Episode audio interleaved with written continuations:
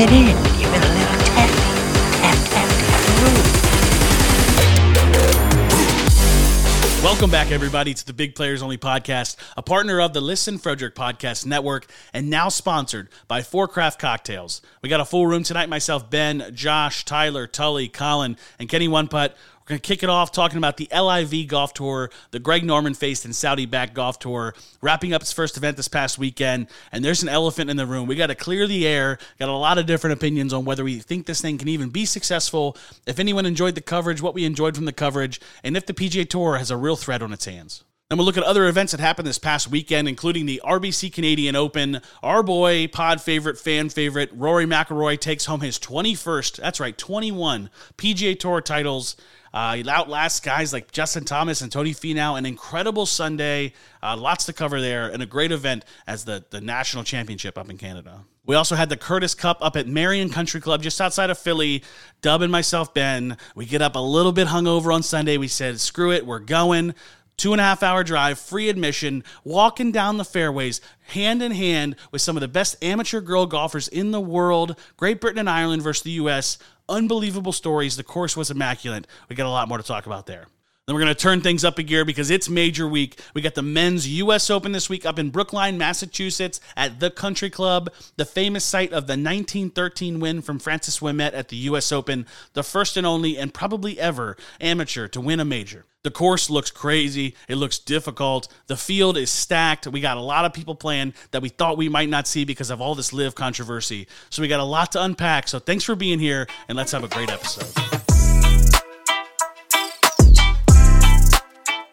Fore Craft Cocktails, the best tasting and easiest drinking transfusion on the market. Whether you're on the course, at a tailgate, or enjoying a Friday night with your friends, you'll find the pre mixed 7% Fore Craft transfusion just what you're looking for to mix things up.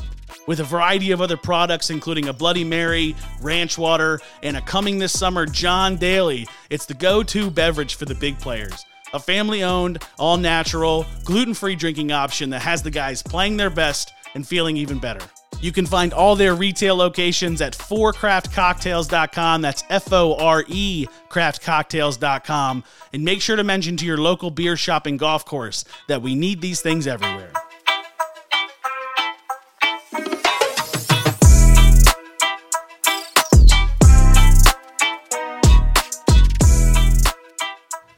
All right, the LIV Golf Tour wraps up its first event this week at Centurion in London, a 48 player field. Some pre drafted teams, but they had a draft for the other teams. Uh, uh, Charles Schwartzel takes on the title, I think, at seven under. He takes home almost $5 million with his first place prize and his team's prize. Uh, we've had a lot of dust stir up in the days after this tournament. Uh, luckily, some of these players that had went to LIV are still going to be able to compete in the men's U.S. Open this week. But there's a lot to talk about. We had a, a presser with Phil Mickelson today where he was right, looked very defensive, didn't really want to answer questions. Um, the topic is just it's the, it's the most important topic in golf right now. So I'm going to kick around to the guys. I guess we need to answer some questions. Did we like the coverage, and do we think this thing can be successful?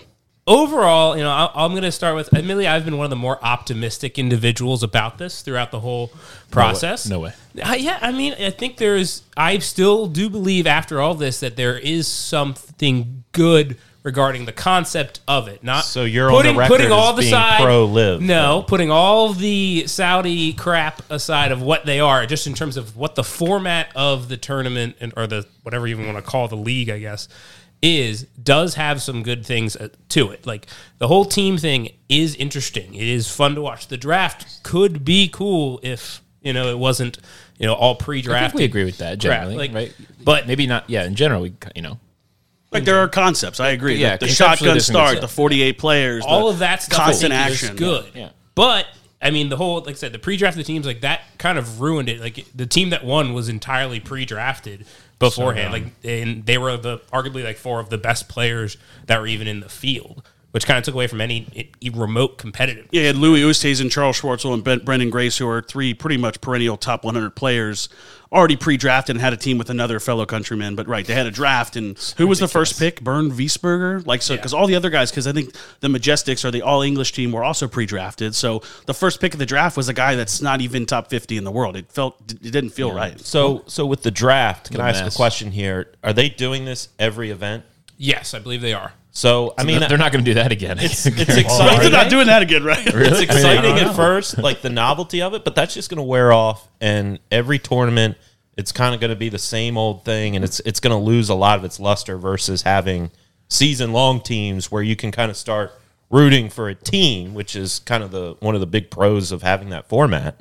And so with it changing every week, maybe they'll you know, wise up and change the logos a little bit and some names. Also, wasn't televised, right? Because I think the draft could be like a semi entertaining thing to watch, right? Because like first pick of the draft, Bernd Wiesberger, and then they start like you know spouting off some impressive things about Bernd. Because if you don't know Bernd, he's actually a really good golfer, right? But they didn't do that. It was like I watched some of the after clips, and it's like Bernd Wiesberger, and he walks up to the stage and like daps up Greg Norman, and then he walks over to his team's table. It was just it didn't feel weird. It it's felt the, weird. It's like the NBA All Star game. They they televised that draft, like LeBron and yeah. Durant, or like on first take or whatever. They like pick their guys. Right. Like, they should do that. Like at least that. But it's like they're trying to have this draft be this exclusive VIP only event, and so they're not broadcasting it, so people pay thousands of dollars to go watch it in person. Yeah, and I think the draft is also where like a lot of their problems even started because I think it was Graham McDowell came out and said like, yeah, after my first pick, I, I really didn't know who I, who was even available to me to pick anymore. Like he didn't even recognize the names himself, which I think stems to the larger issue of like the quality that we saw, like I think Ben, you compared it to like watching the match 6.0 where they're just, you know, hitting right. people, hit balls into the crowd, all that kind of stuff. We got to talk about that guy that got hit, right? Yeah. That was so funny. Flop of all time, rolling over. There's money in that. Yeah, they know there's money. Try to get it that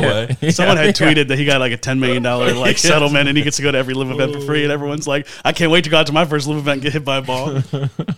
I think to your point about the draft, right? Like you're trying to say, Dubs, like these teams, some of them were pre-drafted, and then right, the names of the teams are a little out there, but I can kind of get behind it, right? It's like you got to be a little different there. But then every week the teams are going to be different, the captains aren't going to be the same. So like, where's the apples to apples comparison from week to week? It's not there. Do we know if the captains aren't going to be the same, or those people that like signed something like bigger? I thought they were going to be this. I thought the, the captains, are were saying they're just going to draft new teams. So you're telling me Bryson's not going to be a captain going forward? He's going to be pre-drafted by DJ, probably. Yeah. That's the biggest thing. I think that's the reason why they didn't commit to season-long teams is because they knew they wanted people like Bryson and Reed and other yeah, people to come in and join. Evolving field. So yeah, are you excited I to see your favorite golfer, Dub? Speaking of Bryson joining, yeah, I'd like to go on the record oh, officially and denounce my favoritism of Bryson. Kick him off the tour, Doug. Yeah, you're so, a P. Reed guy now. yeah, not quite. But yeah, new favorite golfer now after Bryson taking the money and just chasing the uh, the stardom in the LIV Golf League. I do think it's kind of funny. Like it, everyone they have at this point is almost like they were already kind of playing a villain role on the PGA Tour, and now they're just really embracing that by just going to the, this league. Yeah, it, I, I think the Bryson thing is a big loss for the PGA Tour. I mean, he you know is a, a movie production company out he there on the course. I mean, he does all kinds mm-hmm. of things which is a big reason why I liked him, just because he, you know, was so different and, and doing a lot to make it more popular. So you like things that are different. Yeah. So you love the LIV tour. I liked some concepts of it. Like, you know, I think the one comment that they were consistently making on the coverage, like, obviously some of it creeps me out, but they're like, look at how happy these guys are. They're like, look at how happy they are. And I'm yeah, like, four million dollars. Right, we that. get it. Like, you think they look happy.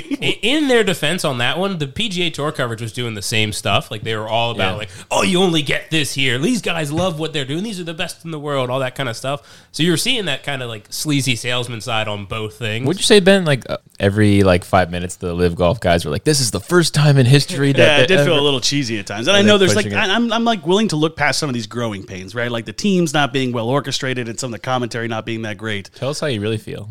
Well, I, yeah, I think we can get into it. Like, I mean, I think that my my biggest flaw, I think, like we're talking about, um, is it just feels disingenuous. Like, I just, I know that none of these guys are doing this except for the money, and they're all coming out saying that they think it's going to grow the game and it gives them more uh, schedule flexibility. When I think it's just nine events this year, but it'll probably be more next year and they're pretty much going to have to play every single week. So it's like when Phil comes out and says he gets more flexibility on LIV when he was already playing somewhat of a limited and like Tiger does, and he picks the tournaments he plays in because he has this legacy.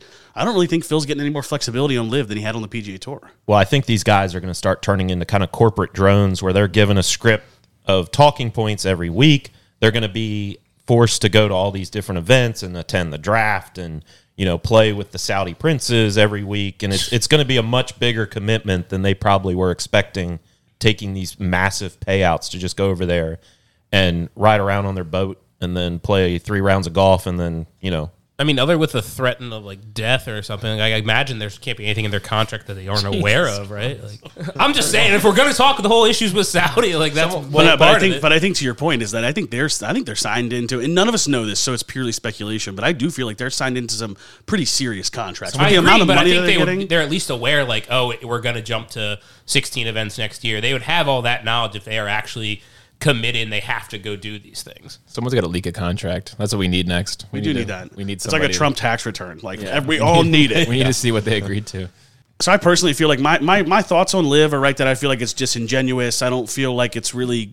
I, I think that there are pros to what they're doing, um, but I don't really feel like I need to even make comments. Like we talk about, it's like beating a dead horse. I think a lot of people have these similar feelings, but I I do truly feel that after a week of seeing what's going on there, that it's not a thing that succeeds. Like it's just going to blow a lot of money in doing this, and it's not going to attract the attention. And someone asked Phil in his presser today, like Phil, how do you feel like this past week? Do you feel like you've grown the game more than you would have on a PGA Tour week? And Phil was like, you can't assess that on a week to week basis. And it's like, Phil. Well, he said yes, he saw so many kids out there. He there. did say he saw so many kids. And then I think Chamblee talked about it. He's like, I think they've played a golf tournament or two in London before. So you're not really growing the game anywhere in London. Do you guys think that the that this thing really can succeed? I really, I mean, I think I'm like anti LIV for some personal reasons, but I understand that everyone has their own personal thoughts. I sincerely just think that at this point, and I know it's only a weekend, but I really don't see this thing succeeding. Well, to quote the great Talor Gooch, I'm not smart enough to kind of dig in and understand all the behind the scenes sports washing stuff, but I'm focused on the quality of golf that I'm watching on TV and whether or not it's a good product, and whether or not I'm going to sit there and continue to watch it. And I tuned in the first round. I saw some pretty mediocre golf. I saw a lot of names that I didn't know. The names I did know were all over par, hitting it into the rough on every hole. So, like, I didn't even choose to watch this the last two rounds. I was being forced to understand how much money these guys are making, which I really didn't care about at all. I was more concerned of how good of shots they're going to hit on my TV, not oh, this guy's going to w- win one hundred and seventy five thousand dollars or whatever for shooting twenty 24 over over. par through three days. Like that doesn't do it for me. I'm sorry. Like we watch uh, when we were in Pinehurst on my bachelor party, we watched like the USAM, which was just in town actually, and we watched it on TV. And like that's such an exciting tournament to watch. You got two amateur golfers that have ousted a field of 140 other players, and they're playing head to head in a match play to end it.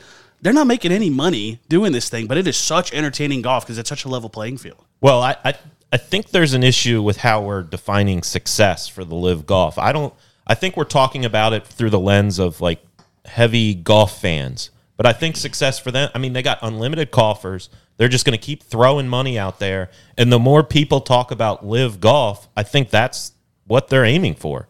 Not necessarily to put a better product out there, although it is going to keep getting better and better the more money they keep pushing around. But I think it's more about just having golf more associated with Saudi and the whole sports washing thing. Like I think in five years, this thing, in my opinion, might not be around. But I do think, like Tully makes great points. Like I think there are really nice things about this thing that need to be incorporated into a growing and evolving PGA Tour schedule. Like first of all, just the coverage. I really liked. Like I know it's kind of.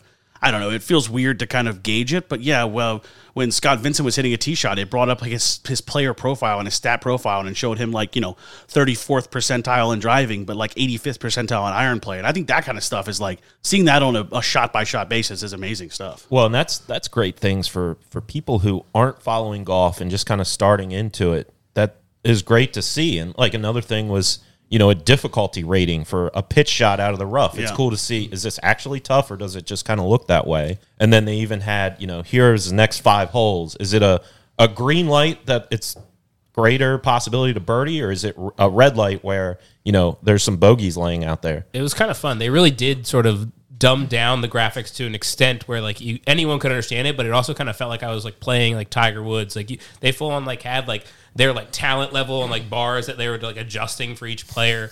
Which mm-hmm. it was kind of silly, but it was also kind of like interesting. Oh, this is, it was a different way of showing you like how the what these players excel at, which was kind of nice. But in terms speaking to Ben's larger question of like, oh, is it just going to fizzle out? What's going to do? I mean, I agree. I do not think it's something that's going to succeed because just like Colin said, it's not. It wasn't watchable, even like with players that they have coming in. I don't, with all due respect, I don't think Bryson, Patrick Reed, and Pat Perez are going to be enough to make this something that I want to sit there and tune into for three days straight. But I do hope it lasts long enough to have an impact because, like Ben said, it is there is a lot that's boring on PGA Tour. There's a lot that we don't bother watching, and that does need to change. And we're the golf fans, right? I know, and you're trying to grow the game, but yeah, week to week on the PGA Tour, they they need to learn a little bit from what is LIV is doing. Yeah, one thing that I think is going to be pretty cool with it too is we've we've only seen week one so far, and they brought a whole bunch of different new concepts. They've got to have more in the bag because they know that this luster is going to wear off. Yeah, Greg Norman's baby has been this for like how like years and years. He's been trying to start one of these. He's got to have so many bad ideas there. but but to that to that point, bad ideas. He's got to have some good ones in there, and we're nitpicking certain things. Like for me, part of the coverage that I didn't like was I didn't know the names on the leaderboard just because they had three letters there, and it's like to our point, we know ten guys. It's like, well, who is this guy that's in second place right now? I've, I've never even heard of him. I can't figure it out unless I try to Google the leaderboard. Then I was running into the issue where I couldn't even find the. They didn't even have it. I know. online. It was- Um, so th- th- I'm sure they're going to improve on that. Um, that's the complaint I'm seeing from a lot of people. But I'm I'm just interested interested to see what some of these other aspects they're going to bring and what then the tour could take over. I mean, I see I see a lot of parallels, like to your point, Tyler, between like Greg Norman's basically the Vince McMahon like parallel to the XFL kind of thing. Yeah. Right? It's a gimmick, and what I what I what I think. I mean, five years for LIV would be a huge victory. I do not see it lasting that long, but there, someone's going to create another competitive golf league. Right? They're basically opening the door for someone that's not Saudi backed or not backed by Greg Mor- Norman to create an alternate league. Right? And that generally could be a good thing, but like we LIV in a very I don't know. We're in a very like opportunistic society, and, and people are going to take this advantage to, to kind of. I guarantee there's three other live tours being planned right now, and maybe in the next ten years, one of them does succeed with the right intentions.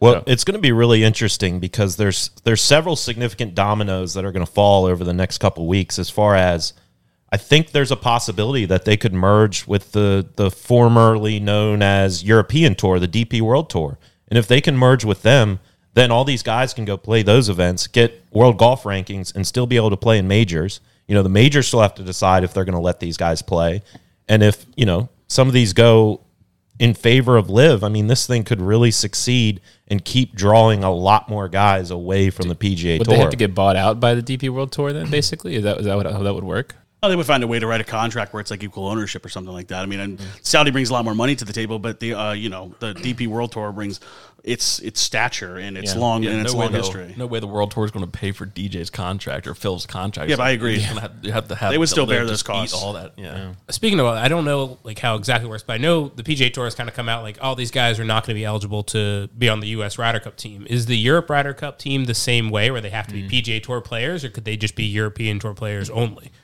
So, like, hypothetically, imagine could, that's could now all of a sudden we're seeing DJ wearing the European colors in the Ryder Cup? Does anyone know? I don't think so. No, I think it's still. I think it's not. No, it's, I mean, it's a decent question. 'cause he It's still based. over there or It's still based on. Gets- Yeah, gets still his- based on your nationality. I mean, Rory Sabbatini was uh, Lithuanian or whatever in the Olympics, so maybe something like that. But you have to have at least have to have active tour status, right?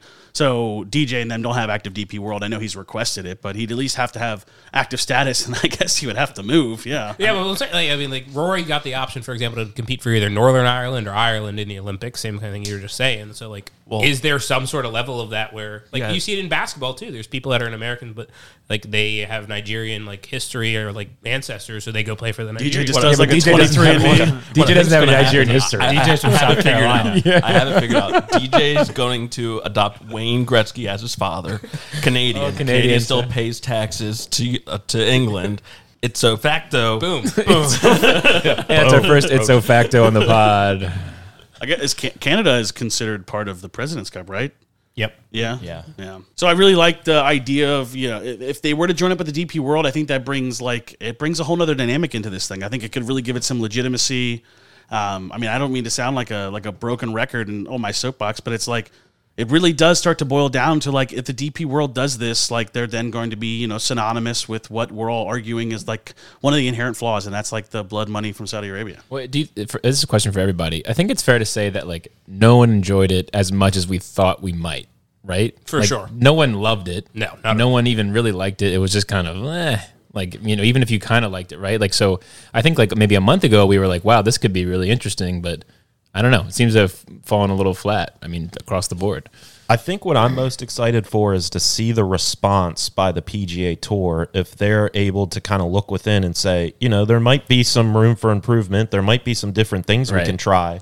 And I think that's what I'm excited for. I think they've been kind of hiding behind the facade of, you know, everything about LIV is evil and, you know, the PGA Tour is great and those guys just want money. instead of really kind of looking at a chance to shift and adopt some modern, you know, things that make some of the sports great. Yeah, I was pretty disappointed not to see Jay Monahan really be any kind of a public figure this week. He did, I think I did catch him make some statements today, as you know, on the heels of the the U.S. Open, um, pretty much, you know, but not doing much, right? Kind of holding his ground, saying like, you know, currently these players have no status. He didn't say that they're permanently banned. He's still kind of. A lot of people are wavering. Um, I think the ball is definitely in Liv's court. So if we get another week uh, where they put on a mediocre performance, I think the PGA continues to hide and just says like this is not a real threat. But if they start really catching some momentum, you're right. The PGA is going to have to take it like a serious threat. I think it, it was looking a little rough for the PGA Tour until uh, the uh, finish this week. I think we'll talk about it a little earlier later in the RBC, but I think but prior to that, I think it was a win this week for LIV. Yep. So good discussion. We'll be back in a minute to talk about golf from this past week.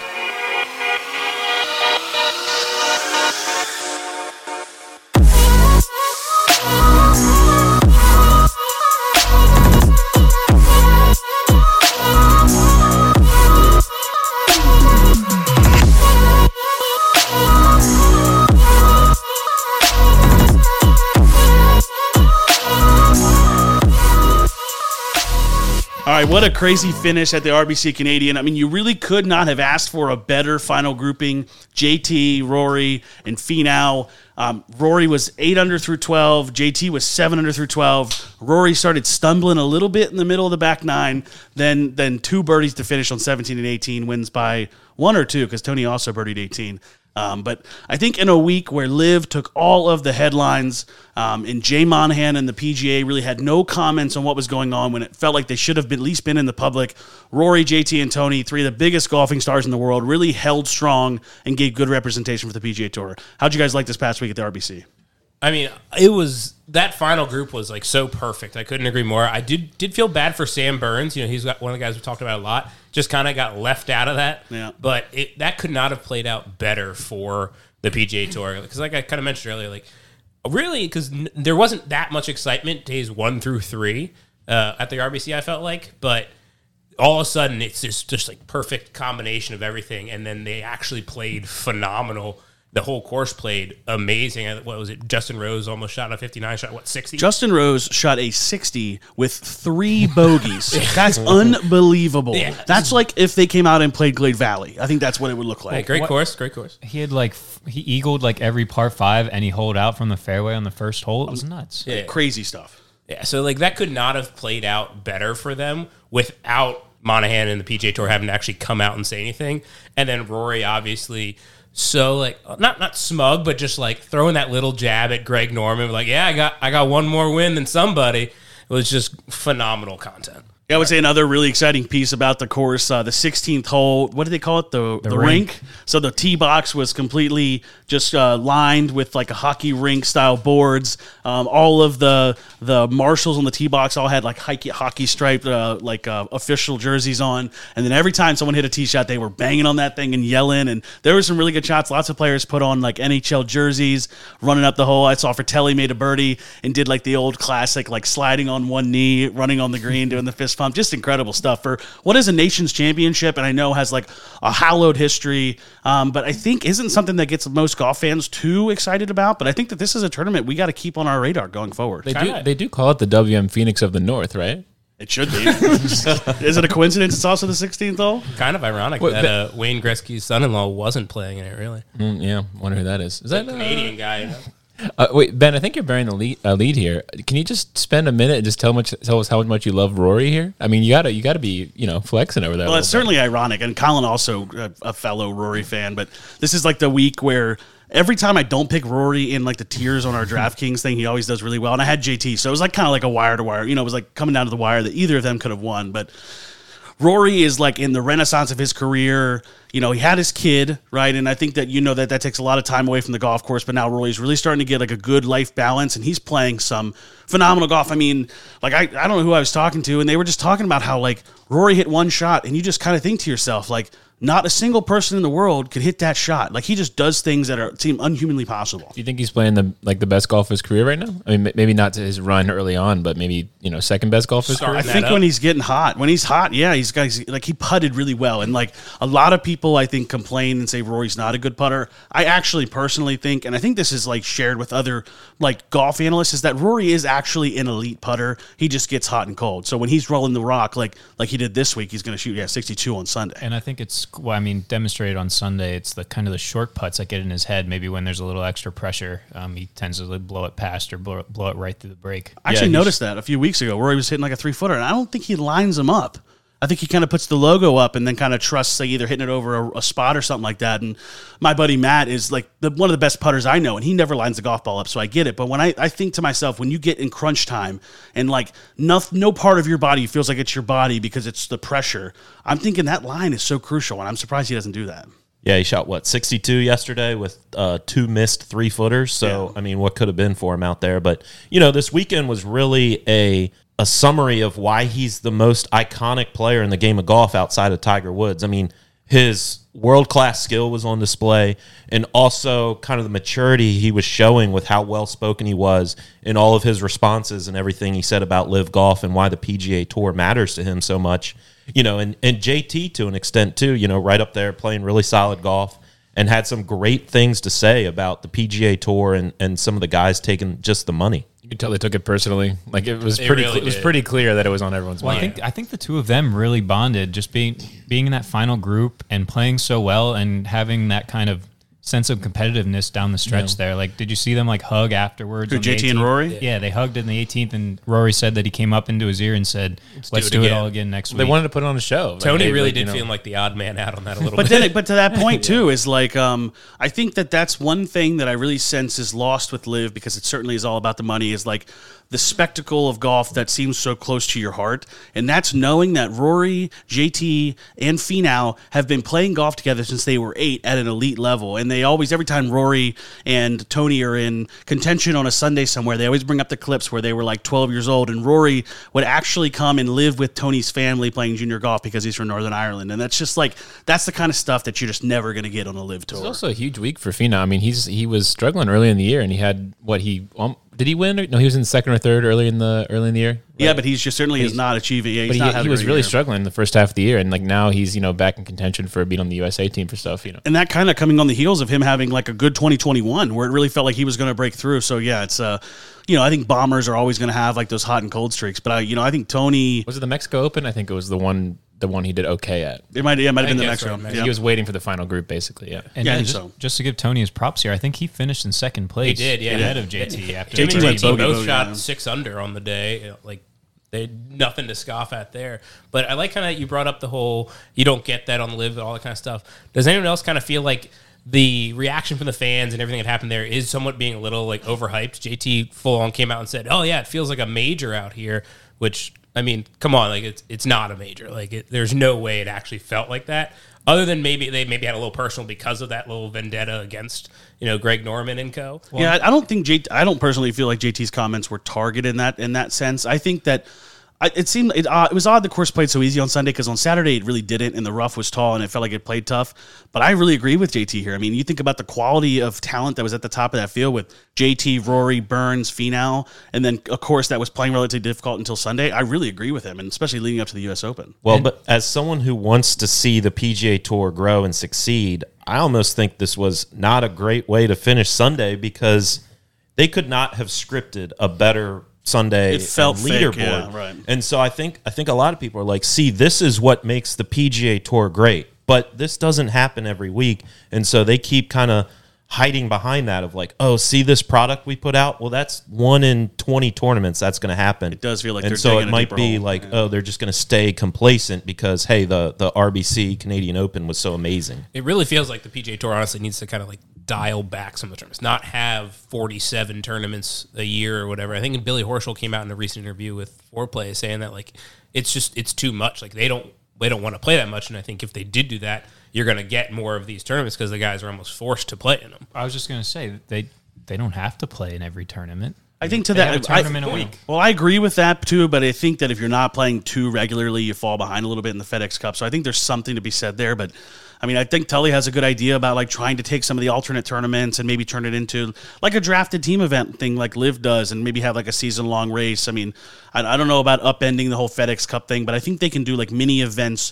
throughout the year that just right. That I don't think that the point is like the reason the PGA Tour is so complacent is because um, a, a regular week at like the Valspar, like they're not losing money. Like they're still making money. It's still like a profitable venture. They're just trying to probably fill in weeks. But you're right. They need a little something to kind of re-engage the fans. So in other news this week, Josh and I were lucky enough to attend the Curtis Cup outside of Philly at Merion. Just a, just an absolutely historic golf course.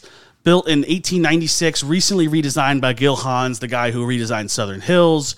He built the Cradle, Redesigned um, Brookline this week. Yep, it, unbelievable stuff, right? And the course itself, I mean, I don't know what I was expecting, but you know, it just really felt like when you walked in, the USGA, and I'll give them props, they hold a really good tournament. Everything was cross the T's, dot the I's. It felt great walking in. Uh, a really great environment, walking down the fairways with the players. Josh, what did you love about it? Yeah, I'm going to back you up a little bit here and kind of set the stage. So Saturday was my birthday and, and a full day of having some drinks. And like all all great decisions you make in life, you make them after having quite a bit Yeah. to drink. So it was a midnight Saturday night decision to wake up super early and drive up to Philly. What three hour drive? I'm not gonna lie. When my alarm went off, I hit snooze and was like, "There is no way I'm getting out of bed right now with the uh, impending hangover." Don't coming recover quite as well at 32. Yeah, do you? exactly. and then of course I get this text from Ben, kind of hyping me up, It like was the oh, you this up, is- the you up text. Yeah, yeah, exactly. I don't want to know what happened up on that car ride. and and very reluctantly, I'm like, all right, let's do it. But you know, looking back on it, I think we we were a little worn out, you know, going there, so we weren't as kind of hyped as what we otherwise could have been.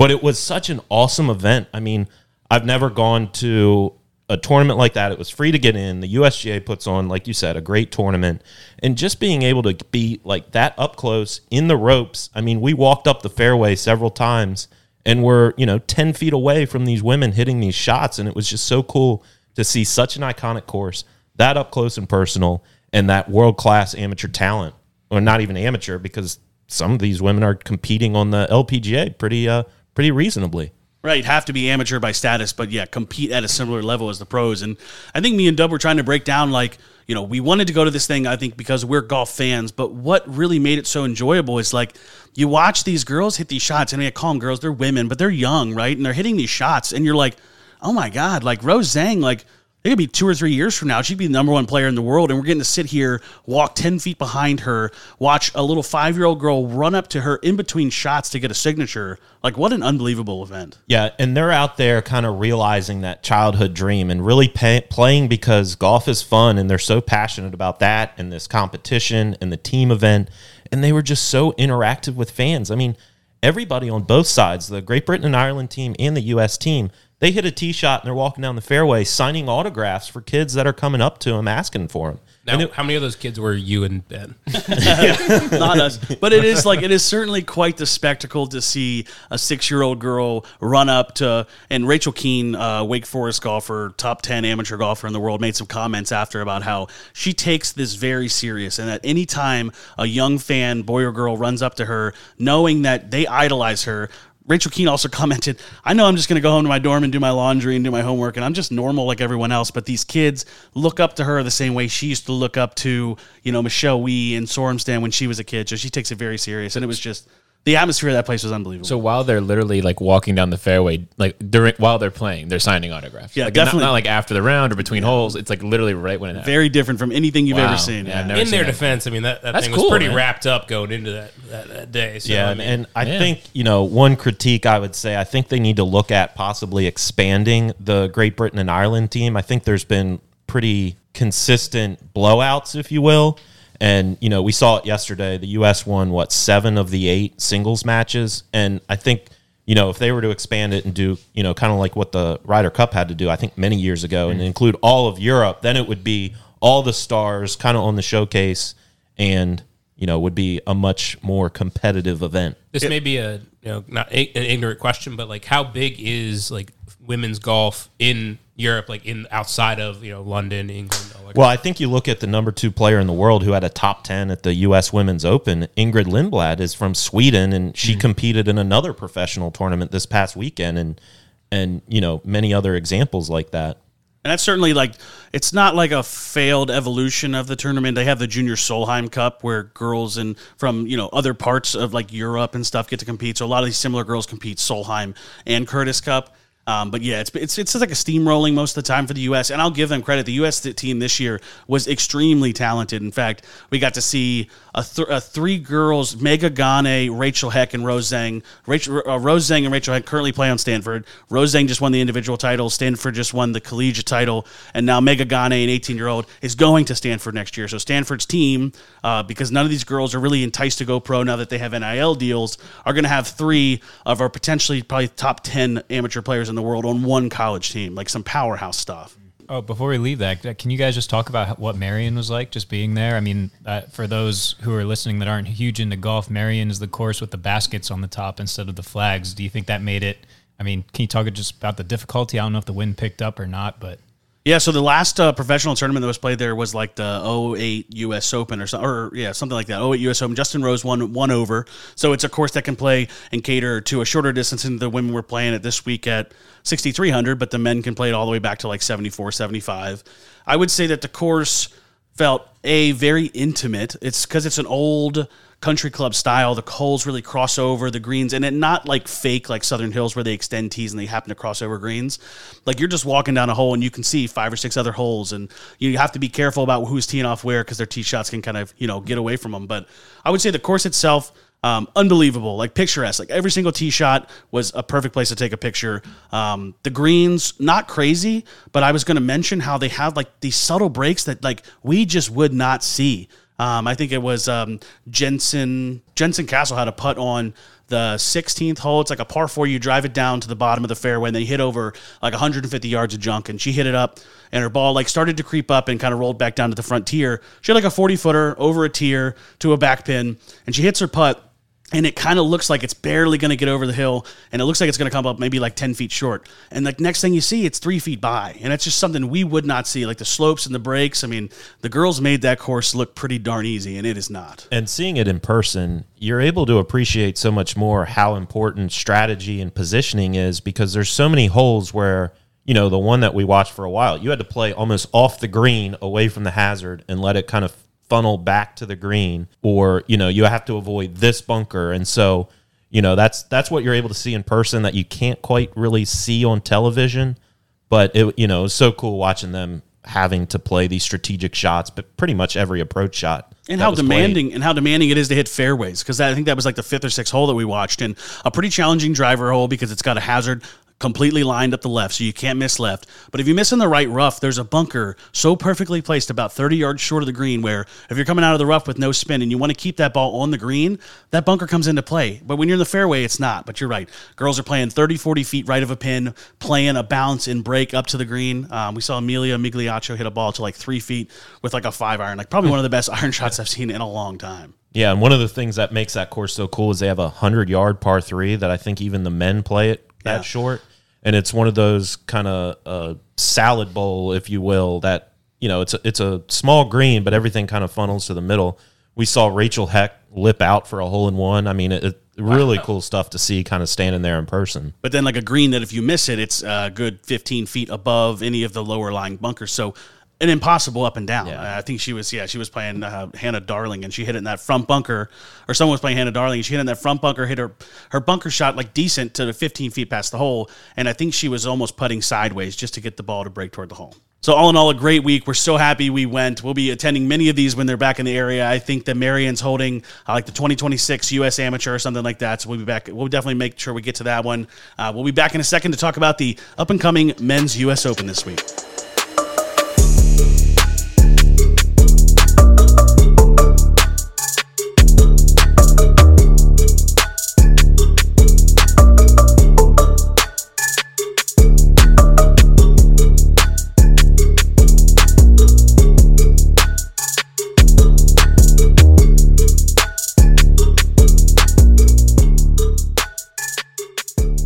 All right, so we're headed to the Country Club in Brookline, an absolutely historic venue for U.S. Opens, kind of like where golf, some of the most hallowed history in golf. I mean, with the Ouimet amateur win, I mean, it's kind of has some crazy deep roots.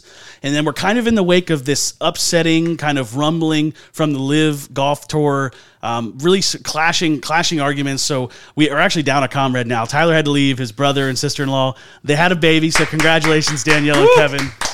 But Tyler has a couple really good questions here we're going to field. So, uh, what do you guys think the reception of these LIV golfers is going to be back to the PGA Tour? I'll make one comment in that Ben On, who is a Sean Foley protege and, and really good golfer, was making comments about how he, he doesn't look down on anyone that went to LIV, but he he actually respects more the people that chose not to take the money. So, do you think that's kind of like a sentiment a lot of these guys are going to have, or are these guys going to have some rough rough riding with the PGA Tour players? It kind of, I would think that that's kind of the overall effect. I think JT came out and said something very similar, at least specifically regarding DJ, that like he doesn't dislike DJ anymore just because he went there. He wished he would have stayed, all that kind of stuff. But you know, he, he's still that's still someone he would call a friend. Maybe it's just from their Ryder Cup time, whatever. But I think it's gonna the more interesting reaction is gonna be how they how the fans treat them. You know, Boston, you know, they're no Philly in terms They're- of yeah. they're, they're, But they're they not treat people. quiet. They're Yeah. not quiet people. I think you're gonna you're gonna get some interesting uh, sound bites that they, they don't mean for you to pick up on those mics.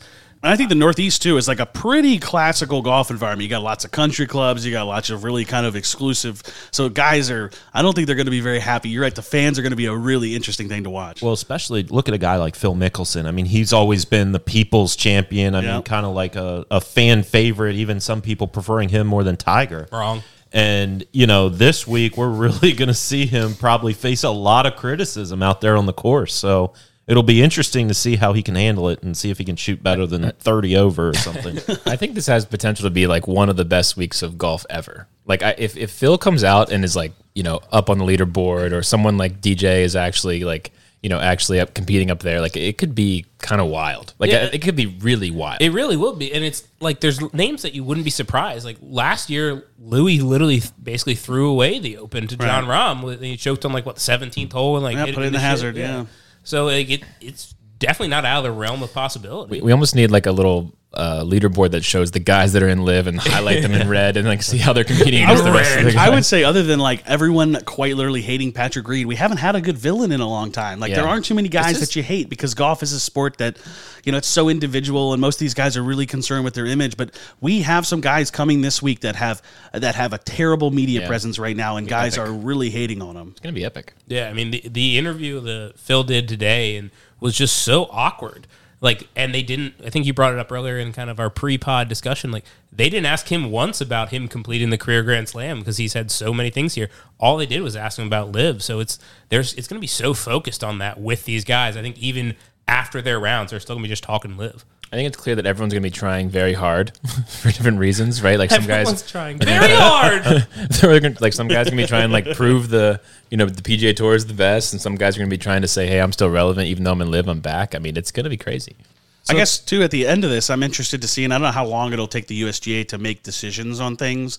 Um, but the, the the USGA president and CEO kind of coming out right saying that you guys are allowed to play this week. We don't want to really like upset the table. Like you guys have already played your way in. We want to let you compete in the U.S. Open, but I don't think we're far off from some of these majors really making some distinct decisions on these LIV guys. And Yeah, I think was- the USGA could come out. they after. left it very open in that statement that like this was for this year. Like they are good, but they they can definitely change it, especially as this LIV plays out. So we know that this is this is the country club at Brookline. Like I like I said in the intro, right? This is the the the place where um, uh, Francis Ouimet won the only time an amateur has ever won a major. Uh, the greatest game ever played is quite literally one of my favorite movies. Regardless of golf, I think it's such a well acted movie. It's such an amazing story. The roots run really deep here.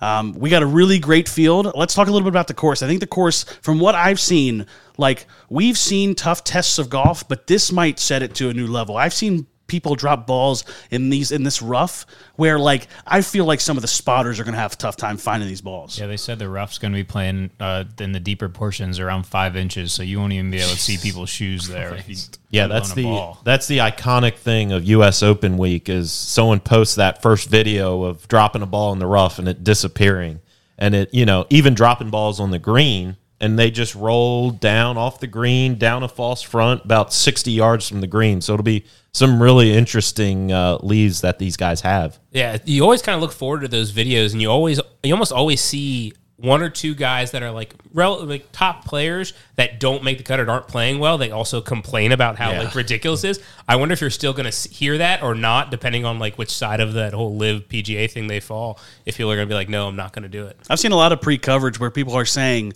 like what they what they hate, but it's going to happen. There are going to be some good shots this week that are not rewarded. It's going to be some bad bounces, but it's it's the type of course that as as I've seen, like you're really not going to be able to overpower it. There's actually I think it's the ninth hole has a fairway that has a distinct tier and then runs down toward water, and you kind have to hit back off the tee at like 250. If you hit it up to 270, you like quite literally have a distinct chance of catching this ridge and rolling into the water. Like there's no rough to protect you from that water, and to get over the water is like 350. So these guys are really gonna have to play this course smart. Nobody's gonna be able to overpower it. Yeah, I'm really excited to see what this course looks like on TV. So it's kind of a unique place, the country club. It actually has 27 holes, and across those three nines, the USGA kind of creates their own sort of, they call it a composite course where they can line tee boxes and greens kind of create their own holes almost. So there's three nines. They say that 14 and a half of the holes this week are going to be played on the Clyde and the Squirrel nines, and three and a half will be used from the Primrose because they're taking one tee box from the one set and aiming at a green from another set. Those are some sick names. What's The- your favorite nine? there? The Yeah. Clyde, the Squirrel, and the Primrose. My buddies Clyde, Squirrel, and Primrose are coming out tonight. Where's the Squadger line? That's what I need. Also, and famously, like you have you have here, Colin. It's like so a guy's name that keeps coming up. Gil Hanse is like an architect that five years ago I think was was known well as a good architect, but my God, he's turning into like you know one of the best architects to ever live. And he just recently redid this course in 2020, so we, we should see a lot of really unique and well thought out things by him. Yep, what he brought back the uh, eleventh hole, which hasn't been played since Francis Ouimet originally won. How cool is that? That's like actually awesome. Yep, it's a short par three. Um, it can go anywhere from 105 yards back to 142, so pretty short um, for PGA Tour standards. But um, the tabletop greens guarded by bunkers on the front, left, and right. It's not going to be an easy hole, um, let alone an easy stretch, because it's sandwiched between a 499 yard and 473 yard par four.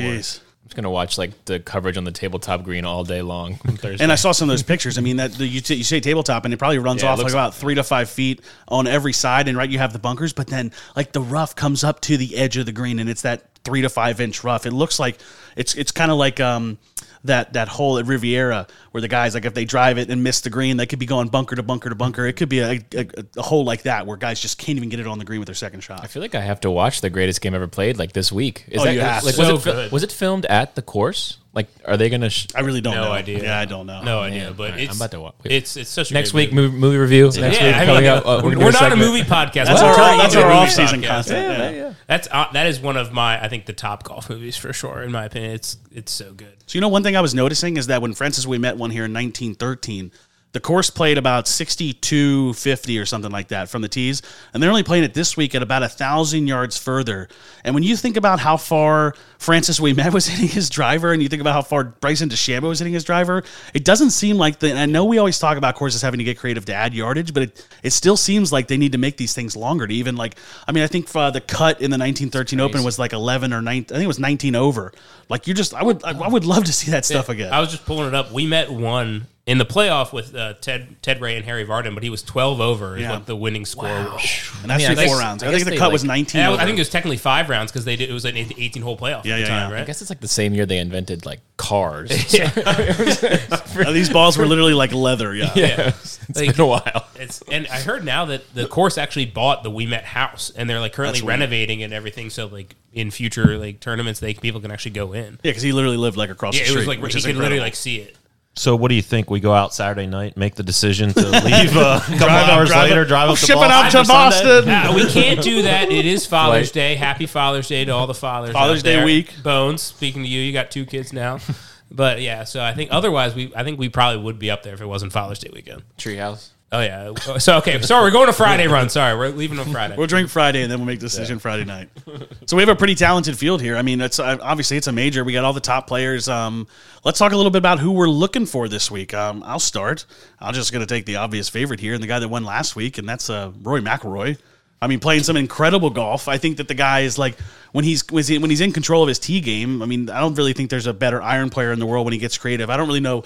I don't think this course is known for its wind, but it certainly is known for a course that you know you're going to have to hit the ball. You know, you have a lot of long irons into greens, and I think Rory's one of the best long iron players in the world. Um, and I also look him to continue his good putting, which I think is a key to any kind of U.S. Open win. We saw that last year with Jon Rahm just draining 20, 30 footers coming down the stretch to get his title. Who else? Who are you guys looking at this week? Well, you said favorite, um, and favorite in my mind right now is kind of the chalk pick. Is got to be the last one to win a USGA event here. That's Matt Fitzpatrick, who won the USAM at Brookline uh, back in what was it, 2013? 13. That's right, beating the likes of some of the the hottest players in the world right now: Scotty Scheffler, Xander Schauffele, Corey Conners. Also, he records. I think Ben, you sent me this.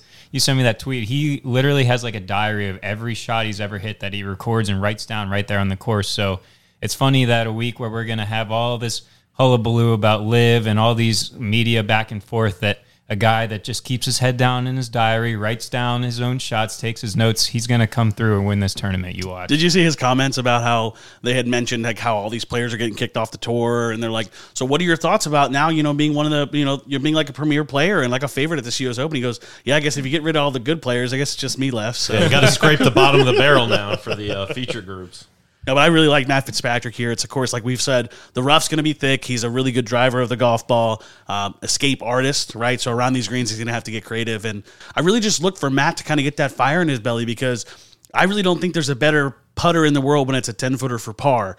Uh, but when it's a 10 footer for birdie, it seems like he's just not quite converting enough of those. Yep. And before we leave the Matt Fitzpatrick subject, if we can just get him some kind of wardrobe like advice or someone to just You don't like the Skechers outfits? I'm not a big fan of the Skechers and the all dark blue blueberry outfits. Workday, come on now. It's British. It's British. Uh, so, like, following on the same line as Ben picking your favorite golfer, I'm riding with Jordan Spieth this week. It's major week. You got to do it, It, baby. it- it may be a little bit of wishful thinking from uh, from a loyal fan here, but the PGA Tour is desperately wanting for one of its golden boys to win a, a, a Rory, a, a Jordan, a JT, someone like that to win this week, the major going into post all this LIV golf. I think yeah, this could definitely be one of those times where he he wins, gets back on track, kind of like hits that that level where we we saw him for so long. Like he was huge, you know, the hottest golfer in the world, and then had that you know fall off a cliff. And I think he's gonna you know put put the nail back in the coffin. He's back. The nail back in the coffin. Yeah, it didn't make sense. I'm not good with He's like words. the Undertaker. Yeah.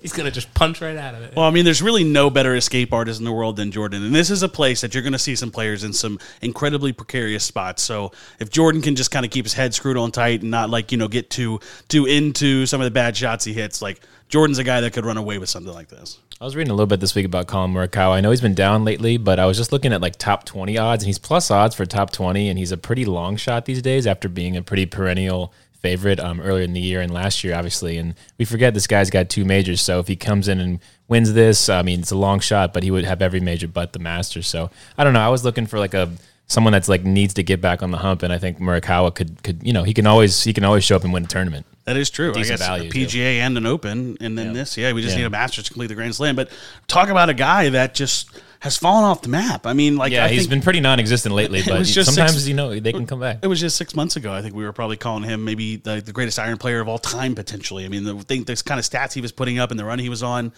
Yeah, I mean, a guy that just kind of like I think the like a guy like Collin Morikawa is the reason why I was ever scared to take golf serious. Because if you ever think you're good, you look at a guy like Collin Morikawa and can't even like make a cut right now, and he's like Yeah. easily one of the best golf swings you've ever seen.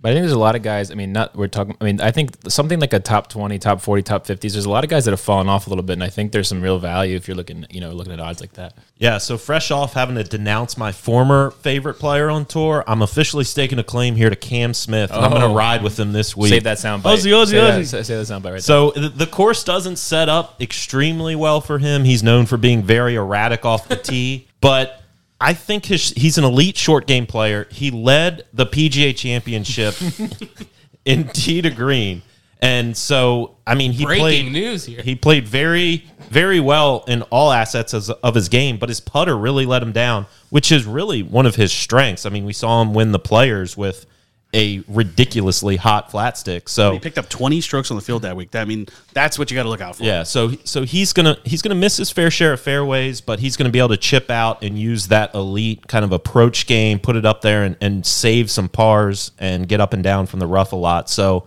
although he's not known for being good off the tee, like I said, I think the other areas of his game are so good that they can kind of counteract that a bit. Well, I, I like I like this pick a lot, Jubby, W, because I think right. He not, just call you chubby. no, W.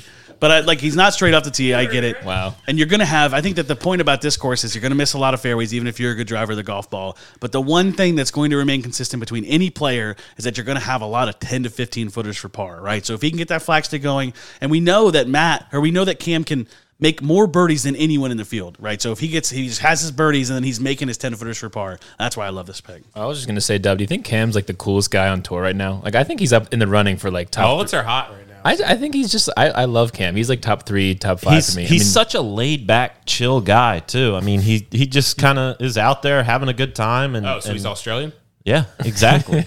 you know, he wins the players and talks about, you know, his what are you going to do now? Well, I'm excited to spend time with my family who I'm seeing for the first time. So, you know, really easygoing guy out there is not going to let much get to him. We've seen some, I don't want to say collapses, but we've seen him struggle down the stretch. He's learned a lot from the Masters experience and other tournaments. So, definitely one of the best players in the world he right just now. seems like a guy you want to have a Foster's with. You know.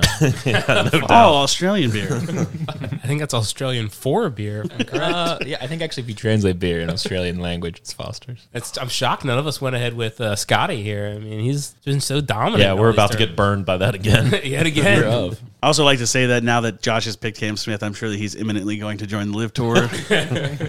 That was the uh, breaking news we were alluding Stay to. Stay tuned earlier. next week for Live my new Australia. favorite golfer. So I think the last thing that we'll touch on, even though we're picking all these thoroughbreds and our favorite players and guys that are ranked in top ten, top twenty in the world, we got to talk about all the amateurs and like off the off the radar pros that make it into this event. So if, for those of you that, that don't know, the U.S. Open is one of these unique events where it has lots of qualifying events. It's what they consider a classic Open, a true a, Open. a true Open. So you have local qualifying, which pretty much anyone with like a handicap under two can go and try and play in. You Or have any professionals. any professionals. So you have generally, you know, 100, 100 guys playing for seven spots to get into what is the next level of qualifying at sectionals. And then you have same thing there, maybe 100 players that had qualified from locally, all play for what are six or seven spots from that one place to get into the Open, um, the U.S. Open. And so we have 83 players this week uh, playing on exemption status that qualified 53 amateurs and 31 professionals so like what do you guys think about that i think that's like when we talk about LIV and why i think my i don't like LIV is it just doesn't have this history and it doesn't have what i think is so true about golf and the us open i think is everything that's right about golf and We've, you know, some of these guys are going to get in this tournament and they're going to shoot 82, 82, but they're going to just have this badge on their chest to say, I played in the U.S. Open. I absolutely love this tradition, and I mean it's it almost goes back to that we talked about last week with the the whole Maurice Flitcroft story. Like it's just any person can go ahead and end up getting into this U.S. Open. You have a full chance, regardless of whether or not you get to play golf every week on TV, or if you are just you know Joe Schmo that is a really solid golfer playing at you know nice courses or whatever courses around that you can you have that opportunity if you want to go through this process and i think it's just it's a cool thing to see those players like i mean low key i mean i used to think ben was a great golfer he's kind of proved Used to. well he's proved he's Used told be. Used to be. he is he has been very adamant that like he would not stand a chance if he went to like go th- through this qualifying sort of process. But like I've always imagined like I want to see him try to go through this process. So I think it's cool to think that we have people here, e- even Dub, the weirdy that's a lefty, kind of like that. Once he's back from injury, that he could maybe do it. Yeah, that's our next challenger series. Watch Ben try and qualify for the U.S. Open and go through the gauntlet.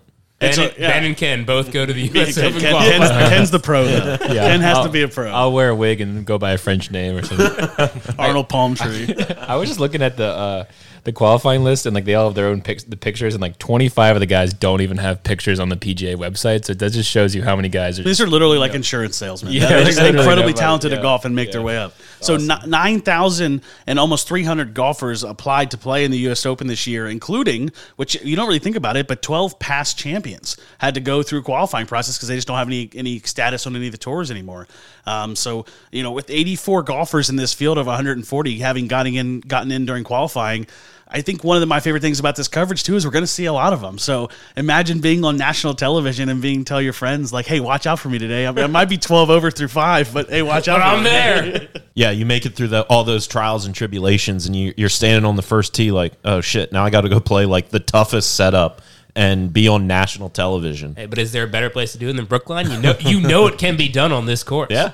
Yeah, the, I was just looking at the pairings. Look at this pairing: Koepka, Cam Smith, and Scotty playing together. Yeah, it's yeah. Yeah, no, they're I wish I wish they'd mix it up a little more because some of these guys. stacking the pairings. Yeah. I think I saw they mixed up some, you know, more outspoken uh, PGA Tour members with some LIV guys. I think Sergio and uh, Hatton are playing together, so Yeah. Ooh, might that see should some pretty fireworks out there. Would Woodland, love to see Woodland Rose, Bryson, and then Tommy Fleetwood's playing with Patrick Reed and K.H. Lee. So I guess it's interesting, and they're back to back too. So Fleetwood's been known to throw a few hammers in there. He's been on the Barstool stuff recently, making some Who's really uh. Mickelson paired up with? uh, Shane Lowry and Louis. That's a that's a pretty good one. That's a pretty good one. How yeah. great would it have been if they just put like Phil in his own Uh, group and it was Well, just they know, they, they know Shane Lowry gets along with everyone, so they're like, let's just throw him in there. And we got Get we him a couple pints. Yeah, he you might speak up. Yeah. And DJ's playing with Matt Fitzpatrick and uh, and Webb Simpson, so that's that's Oh, interesting. Yeah, so, yeah, there's a lot there. If you're looking at these, and then we got JT Hovland and Finau. So I, I'll stop reading them, but I mean, there's a lot of stacked pairings. read me much. another one. Read me another Well, one. basically, there's no like amateurs playing with like Justin Thomas. It's, I think it's, the, honestly, actually, one kind of one that's related is I think it's Pio or Piot or whatever his name Uh-huh. is. He's playing with I think it's Collin Morikawa and Jon Rahm the last. Like, I saw couple- that. which is rough, but it's also really interesting because he, he's the former USAM winner, but he did go join LIV Golf like way you know before his What did he shoot last week? Twenty over. I, I put it in there. There's no way to play in your first and last U.S. Open than by shooting 30 over playing with Jon Rahm and Collin Morikawa. So he shot last week. He was plus seven, tied for 25th. Got a whopping 163k, probably more than he would make on the uh, Korn Ferry Tour. But I think that one's going to be an interesting one because, like, you got to imagine they're to be like, "What the fuck were you thinking?" kind of thing. You know. I know. So we're looking forward to a really great week at the Country Club. Make sure to tune in Tuesday or Thursday through Sunday. Should be a lot of fun. Uh, we should probably see some really high scores, so I can't imagine this thing finishes under par. So thanks for being here, and make sure you head on over to Instagram and follow us at Big Players Only Pod. We'll catch you next time.